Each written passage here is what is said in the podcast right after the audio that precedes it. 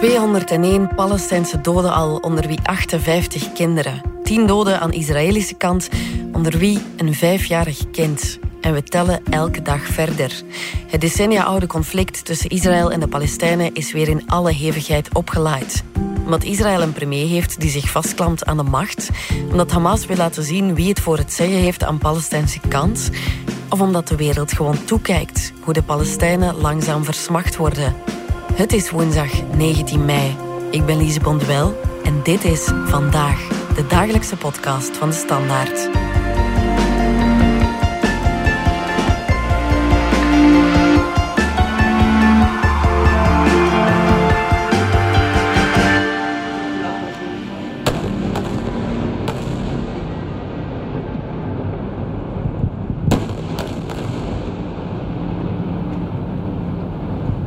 Jorn de Kok, onze Midden-Oosten-specialist. Het is al dagen onrustig in Israël en Gaza.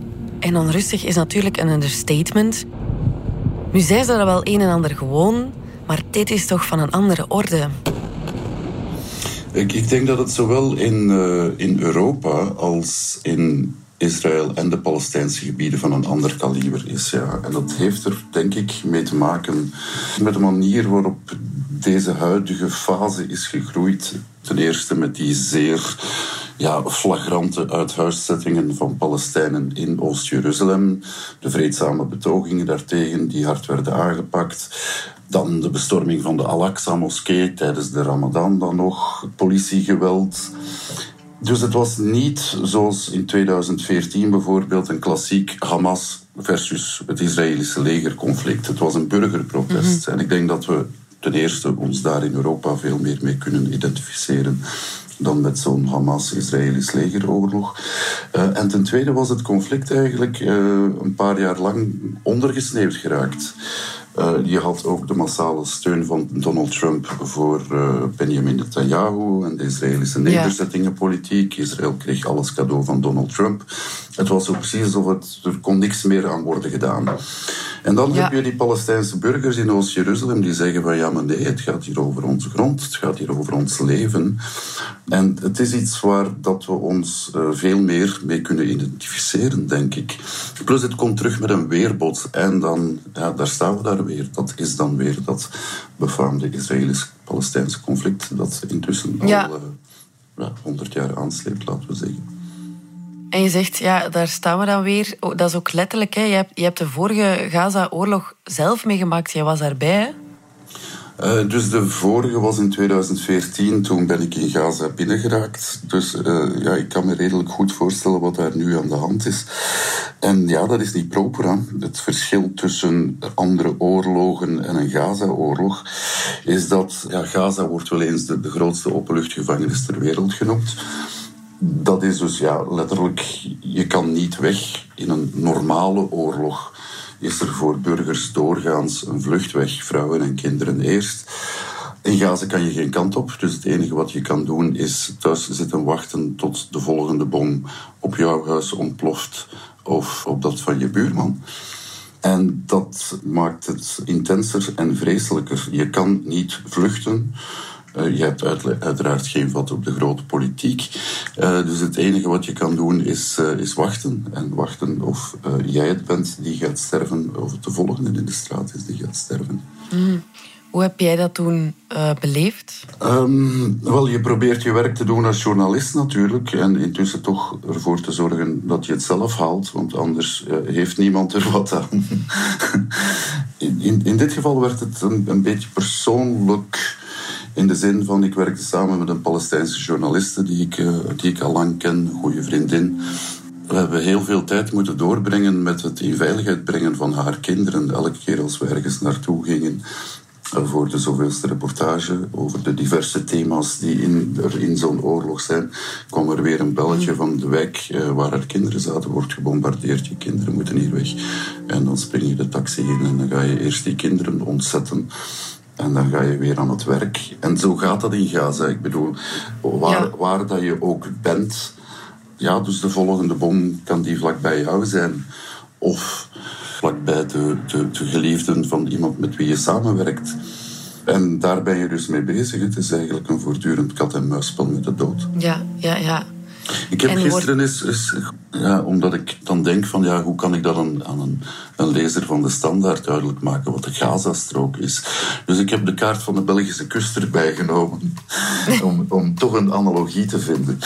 Dus je moet je voorstellen, Gaza is 40 kilometer lang en zo'n 10 kilometer breed. Ja. Mhm. Als je dat op de Belgische kust zou plakken, dan zit je met een strook van ongeveer van knokken dus van de Nederlandse grens, laten we maar zeggen, tot Nieuwpoort. Dus niet de volledige Belgische kust. En dan ga je 10 kilometer de duinen en de polder in, laten we zeggen. Maar dus nog niet helemaal tot mhm. Bruggen en zo. Dat is al veel verder.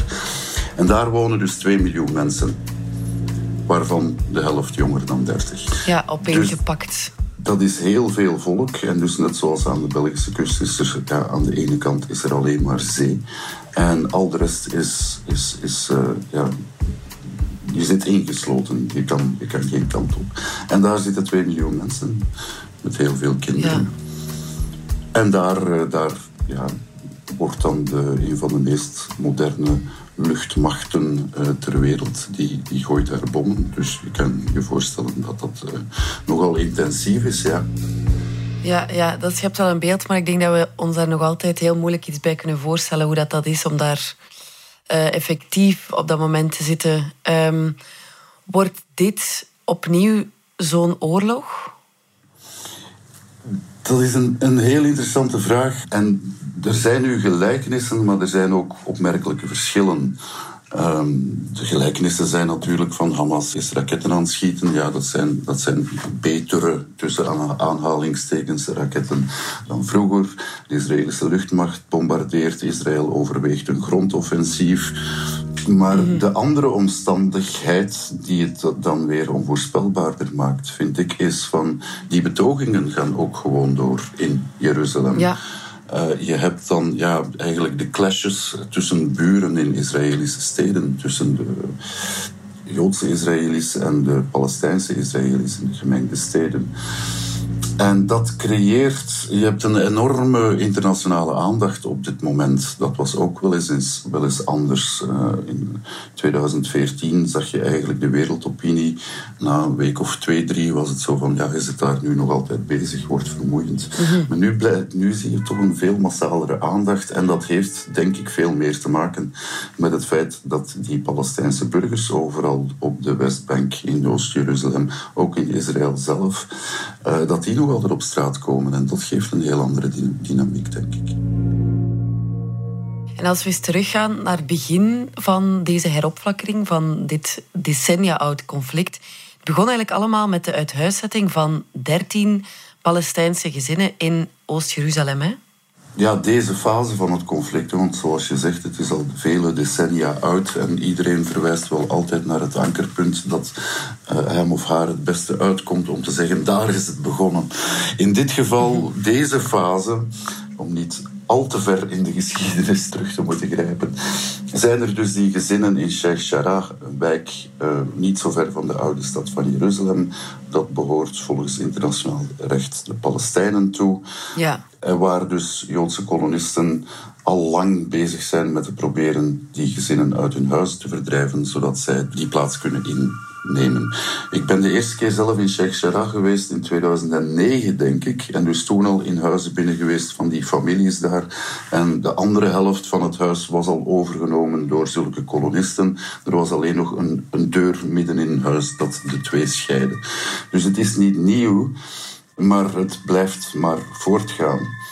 En in dit geval zijn er dus van die gezinnen die er nu weer uit moesten. Ja, ze zijn, ze zijn toch beginnen te protesteren. Mm Hebben politiegeweld over zich heen gekregen. Uh, extremist politici die olie op het vuur kwamen gooien. Maar daar is dan toch een... Uh, ja, het vuur heeft, om het maar bizar te zeggen, een sneeuwbaleffect gecreëerd. Maar uiteindelijk, als die kolonisten een beslissing van de rechtbank hebben in hun voordeel, dan valt daar weinig tegen te beginnen, toch? Ja, ehm, de legale achtergrond daarvan is natuurlijk omstreden. Volgens Israëlisch recht hebben die kolonisten gelijk. Ze kunnen bewijzen dat ooit in 1875 die grond toebehoorde aan twee Joodse religieuze organisaties. En dus heeft een rechter uh, beslist van ja, jullie kunnen daar intrekken. Dat is dus mhm. allemaal eigendomsrecht dat volgens Israëlisch recht geldig is. Het Hoge Rechtshof moet zich daar nu nog over buigen, maar daar wordt geen groot nieuws verwacht, want er zijn al eerdere uitzettingen gebeurd.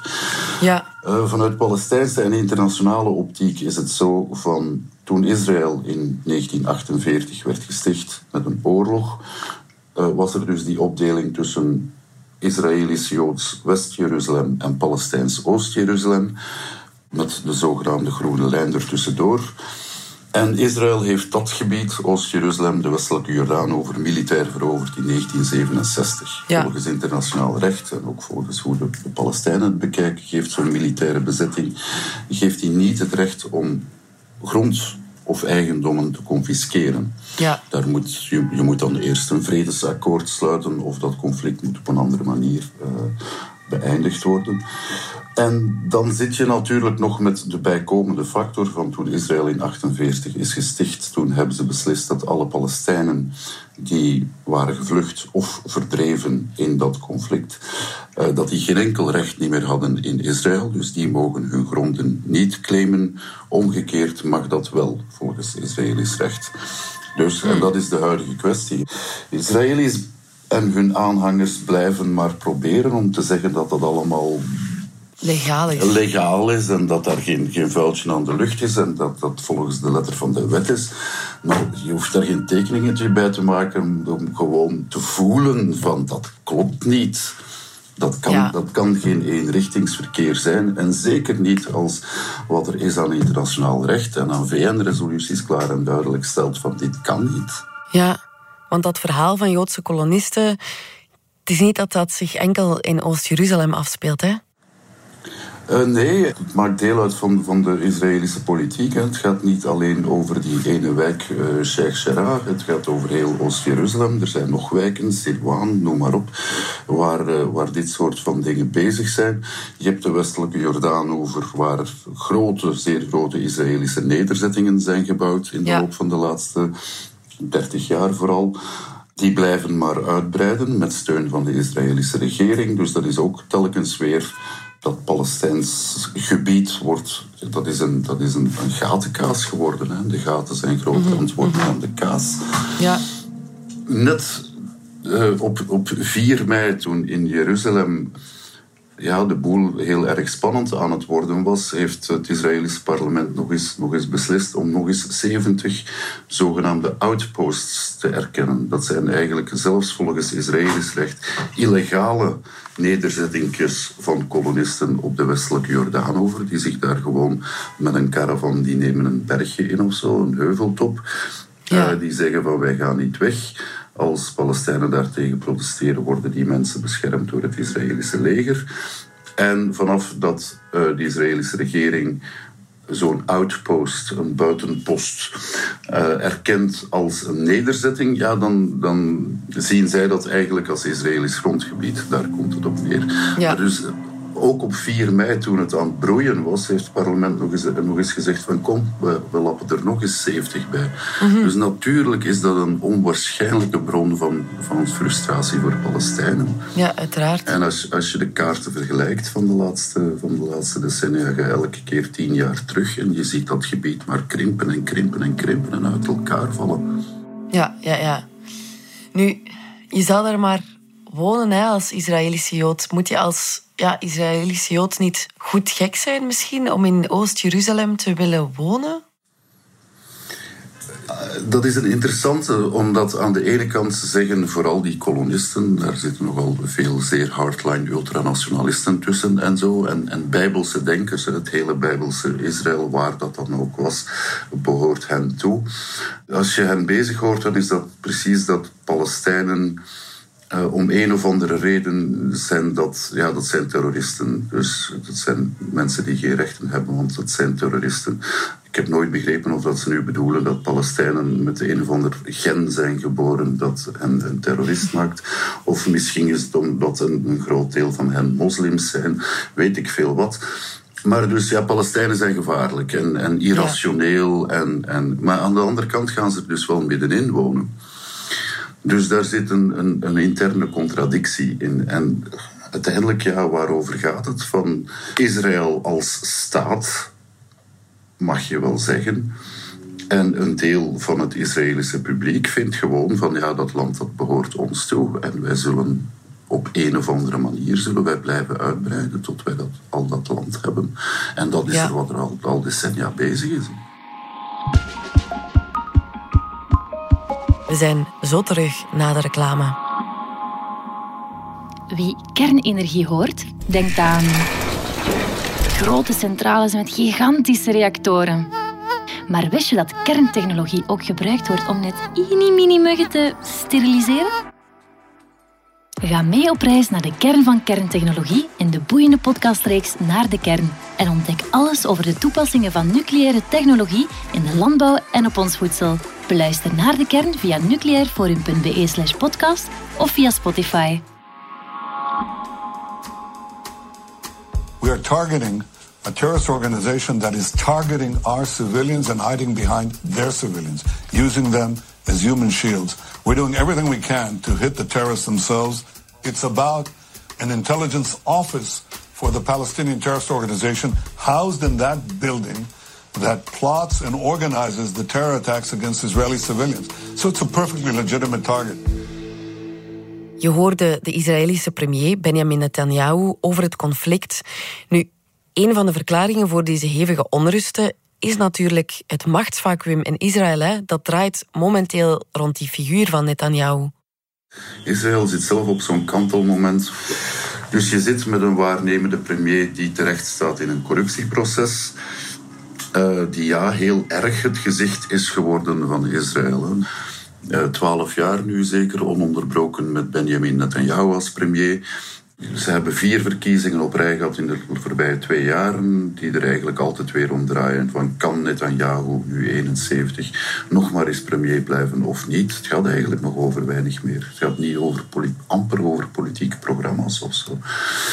Die staat onder druk. Die zou mogelijk, want er waren coalitiegesprekken bezig over een, ja, over een tegencoalitie, een kabinet zonder Netanyahu voor het eerste mhm. twaalf jaar. Uh, en Netanyahu was net, uh, had net volgens de Israëlische rechtsregels zijn 28 dagen gehad na die laatste verkiezingen uh, van eind maart om een regering te vormen. Die periode die liep net af rond die 4 mei, toen alles is beginnen escaleren. Ja. Het Israëlische debat gaat daar ook wel deels over van wat is er nu eigenlijk fout gelopen. Ook die verdenkingen, die hoor je ook in het in het Israëlische centrum. Dus dat zo van ja, Netanyahu heeft, heeft ergens op een of andere manier een rol gespeeld. Dus zo'n verrotting waarbij hij dan eigenlijk als militaire redder van het vaderland uh, nu kan optreden, dat komt hem eigenlijk goed uit. Dat is eigenlijk misschien de enige manier waarop hij toch nog eens uh, premier zou kunnen worden. Dus je mhm. hebt die verdenking. Uh, aan de andere kant, het optreden van de Israëlische politie in Jeruzalem krijgt ook interne kritiek. Dat is eigenlijk ook nieuw. De Israëlische politie schiet in Jeruzalem zogezegd alleen maar met rubberkogels, maar dat zijn metalen kogels met een, een, een rubberen jasje. Dat doet nog altijd heel ah. veel pijn. Ja. En uh, die belanden opvallend vaak in het gezicht van betogers. Dus er zijn alle ziekenhuizen ginds melden van uh, zeer veel Palestijnse betogers die één of twee ogen kwijt zijn. Nu, vanuit mijn ervaring zijn Israëlische agenten zeer goed opgeleid en kunnen zeer goed schieten. Dus zoiets gebeurt niet toevallig. Uh, dus er is dat, de politie. Dan heb je duidelijk uh, Israëlisch extreemrechts dat op de hele zaak is uh, gesprongen. De Palestijnse Israëli's zijn gaan betogen. Dat is waar, daar is ook geweld bij gebruikt in verschillende steden. Maar dan krijg je dus plots ja, eigenlijk de extreemrechtse knopploegen die opduiken. En die zijn heel ja, machtig geworden in de, in, in de laatste 10, 20 jaar vooral. Benjamin Netanyahu heeft geregeld uh, coalities gesloten met zeer extreem rechtse, zeer ultranationalistische Joodse partijen. Mm die zitten in het parlement, die zitten in de regering. en die zeggen, verschillende van hen zeggen openlijk van alle, alle Palestijnen moeten hier buiten ook dat is een deel van de verklaring, denk ik, van, van waarom is dit nu zo groot. Er komt van alles en nog wat samen. Ja, en dan kreeg Netanyahu eigenlijk ook nog een cadeautje van Hamas. In die zin, ja, hoor ik verschillende Palestijnen ook zeggen van ja, wat Hamas dan heeft gedaan. Hamas dat ineens uh, op die maandagavond dan raketten begon af te schieten om zich ook te moeien met de zaak, heeft eigenlijk Benjamin Netanyahu een cadeau gedaan. Want op, op dat moment werd er betoogd door burgers in Jeruzalem, in andere Palestijnse steden. Maar het Hamas heeft dan eigenlijk ja, het geschenk gedaan van hier heb je weer een klassieke Gaza-oorlog. Uh, we gaan nog eens tonen hoeveel raketten we kunnen schieten. Ook al ze zijn nu krachtiger dan tevoren, maar blijven naar militaire normen prutsraketten. Ja, ja, ja. Dat is dus de fase waarin we nu zitten. Je hebt dus die Gaza-oorlog. Er zal op een bepaald moment een bestand komen. Volgens sommigen al redelijk snel, want er is ook veel internationale druk. Volgens sommigen gaat dat wat trager gaan, zegt Benjamin Netanyahu zelf. Maar de vraag is dan, wat dan? Hè? Want op dit moment wordt er ook nog altijd betoogd en zijn er straatgevechten in de Israëlische gemengde steden. Uh, er wordt betoogd uh, en door het Israëlische leger geschoten op de westelijke Jordaanhoever. Dus het, uh, de vraag waar ik nu al een beetje mee zit, en denk velen met mij, is van wat gebeurt er als dat Gaza-deel nu dan weer wordt afgesloten? Mm -hmm. Valt dan alles plat? Of blijf je dan toch met die situatie zitten van die betogingen? Mm -hmm. En dat is een beetje onvoorspelbaar. Ja, we moeten zien hoe dit uitdraait. Intussen wordt ook vaak naar Amerika gekeken om Israël tot de orde te roepen. President Joe Biden heeft wel al met Netanyahu getelefoneerd, maar een duidelijke veroordeling komt er niet. Ook niet via de VN-veiligheidsraad. Blijft Amerika altijd Israëls beste vriend? Je zit met de Trump-factor die nog altijd een beetje doorleeft. Trump heeft aan Israël of Benjamin Netanyahu oneindig veel cadeaus gedaan. Amerikaanse uh, ambassade verhuisd naar uh, West-Jeruzalem. Daarmee eigenlijk die Israëlische annexatie van Jeruzalem erkend. Alle ambassades zitten nog in Tel Aviv, precies omdat de status van Jeruzalem nog altijd omstreden is. De Golanhoogten, die Israël op Syrië heeft veroverd in 67, die heeft hij erkend als Israëlisch gebied. Nul kritiek geuit op de uitbreiding van de Israëlische nederzettingen. Elk contact met de Palestijnse autoriteit van Palestijnse president Mahmoud Abbas gewoon geweigerd. Uh, Amerikaanse bijdrage voor Palestijnse vluchtelingen, dat via een VN-organisatie, UNRWA, gewoon ingetrokken. En dan toch een vredesplan voorgesteld in januari 2020, waarover hij met geen enkele Palestijn had gepraat. En het vredesplan is niet echt van de grond gekomen. Maar dus, dat is dus waar we zaten nog maar in januari, toen Joe Biden ja. de rol van Donald Trump heeft overgenomen. Dus voor Biden komt het al snel. Ja. De Amerikaanse politiek is al decennia lang behoorlijk kritiekloos uh, pro-Israëlisch.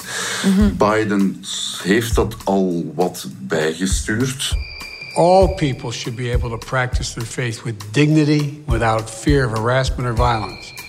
We also believe Palestinians and Israelis equally deserve to live in safety and security and enjoy equal measure of freedom, prosperity, and democracy. And my administration is going to continue to engage Palestinians and Israelis and other regional partners to work towards sustained calm. We horen bijvoorbeeld ook dat de Amerikanen eigenlijk in die maand voor het allemaal echt explodeerde in Jeruzalem, dat ze drie keer de Israëlische regering hebben gewaarschuwd van dit dreigt uit de hand te lopen. Ah ja. Uh, doe er iets aan. Maar bon, uiteindelijk nu blijf je twee dingen zien. Zo een koerswissel van de Verenigde Staten richting Israël zal altijd redelijk beperkt zijn. Ja. Je hebt de klassieke Joodse lobby, om het maar zo te noemen, die, uh, die machtig is in de VS. Uh, je hebt uh, New York, nu ook Florida als uh, belangrijke pleisterplekken voor Amerikaanse Joden, die ook electoraal worden gezien als interessant. Maar je hebt ook zeker sinds Trump nog meer dan ooit eh, de Amerikaanse evangelische christenen die zich massaal identificeren met Israël. Dus een belangrijk deel van het kiezerspubliek is nagenoeg 100% erg pro-Israël, wat Israël ook doet. Het interessante daaraan is, is dat eigenlijk bij de, ja, laten we maar zeggen, de klassieke Joodse bevolking in New York en zo, daar zie je dat die vaak linkser zijn. En zeker Netanyahu kritischer dan die evangelische christenen.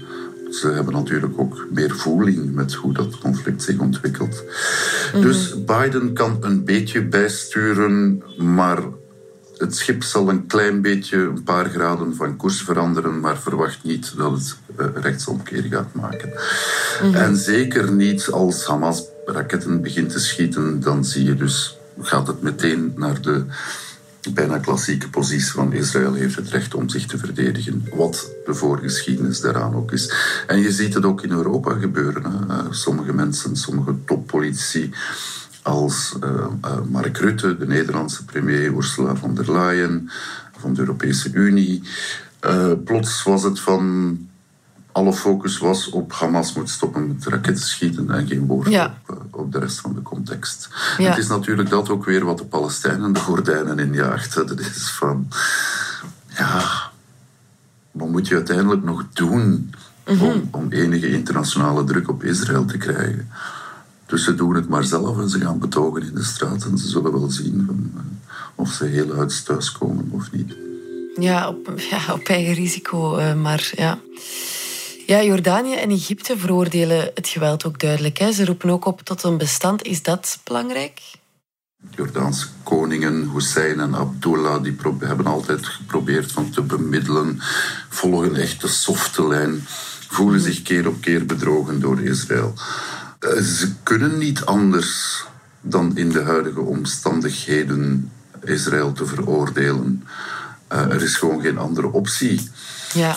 Uh, en daar zit ook veel frustratie tussen, merk je bij zeker zo'n koning Abdullah van Jordanië, die uiteindelijk, ja, hij wordt keer op keer wordt hij niet alleen genegeerd, maar bijna vernederd Iemand als Benjamin Netanyahu is daar ijzersterk in. Ben je een bondgenoot, dan beschouwt hij je uiteindelijk als zwak. En als alsof dat nog niet genoeg is dat je genegeerd wordt, zal je bij de eerstvolgende gelegenheid ook nog eens vernederd worden om te tonen wie de baas is. Netanyahu is daar, is daar behoorlijk destructief in, in dat soort van dingen. Eh, plus, je, je ziet nu heel duidelijk waar de laatste jaren zogezegd het verhaal was van Arabieren geven hoe langer hoe meer om die Palestijnse kwestie. Er waren dan onder Trump, ook mee op initiatief van Trump, twee golfstaten, de Verenigde Arabische Emiraten, dus zeg maar Abu Dhabi en Dubai. Uh, plus Bahrein, die een akkoord hebben gesloten met Israël. Mhm. Dat staat eigenlijk allemaal op de helling. Want plots blijkt dat die Arabische publieke opinie... dat die zich dat lot van die Palestijnen nog wel heel erg aantrekt. En dus ook al die landen die zogezegd goede betrekkingen hebben met Israël, Egypte, Jordanië en nu ook de Emiraten en Bahrein kunnen gewoon niet anders dan dat Israëlische optreden te veroordelen. Dus dat is ook weer iets om in de komende weken naar uit te kijken van gaan die akkoorden eigenlijk nog wel overeind blijven in de Ja, gaat er een kanteling komen? Ja, want er is daar onder impuls van Trump vooral ja, misschien wel een beetje een luchtkasteel gecreëerd van als we de Palestijnse kwestie negeren, dan kunnen we over de hoofden heen van de Palestijnen normaal, zogezegd, voortdoen. Mm En dat staat nu ook uh, duidelijk op de helling. Ook een mhm. land als Saudi-Arabië, die uh, bijzonder uh, fascinerende dat was geen toevallige kuch. Mohammed bin Salman, de kroonprins MBS, ja, die heeft Netanyahu uh, ontvangen enkele maanden geleden in Saudi-Arabië, in het land van Mekka en Medina. Dus uh, die, die was ook eigenlijk ja, zeer openlijk uh, met Israël aan het praten. Hun gemeenschappelijke afkeer van Iran zit daar ook voor iets tussen. Maar dus ook dat gevoel van ja Palestijnse kwestie laten we die vergeten. Uh, we doen gewoon op een ander niveau voort. Maar dat idee heeft nu toch wel serieuze klappen gekregen, duidelijk. Door de simpele feiten op het terrein. Ja. En kunnen we stellen dat ja, ondertussen Israël de Palestijnen eigenlijk wel gewoon aan het versmachten zijn? Dat is het proces wat uiteindelijk dat je moet vaststellen dat al vele decennia bezig is. Het is niet zo dat uh, Israël met een grootscheepsoffensief ineens 100.000 Palestijnen tegelijk de grens overduwt, overjaagt. Maar het is een zeer constant proces van het leven voor Palestijnen zo moeilijk mogelijk te maken.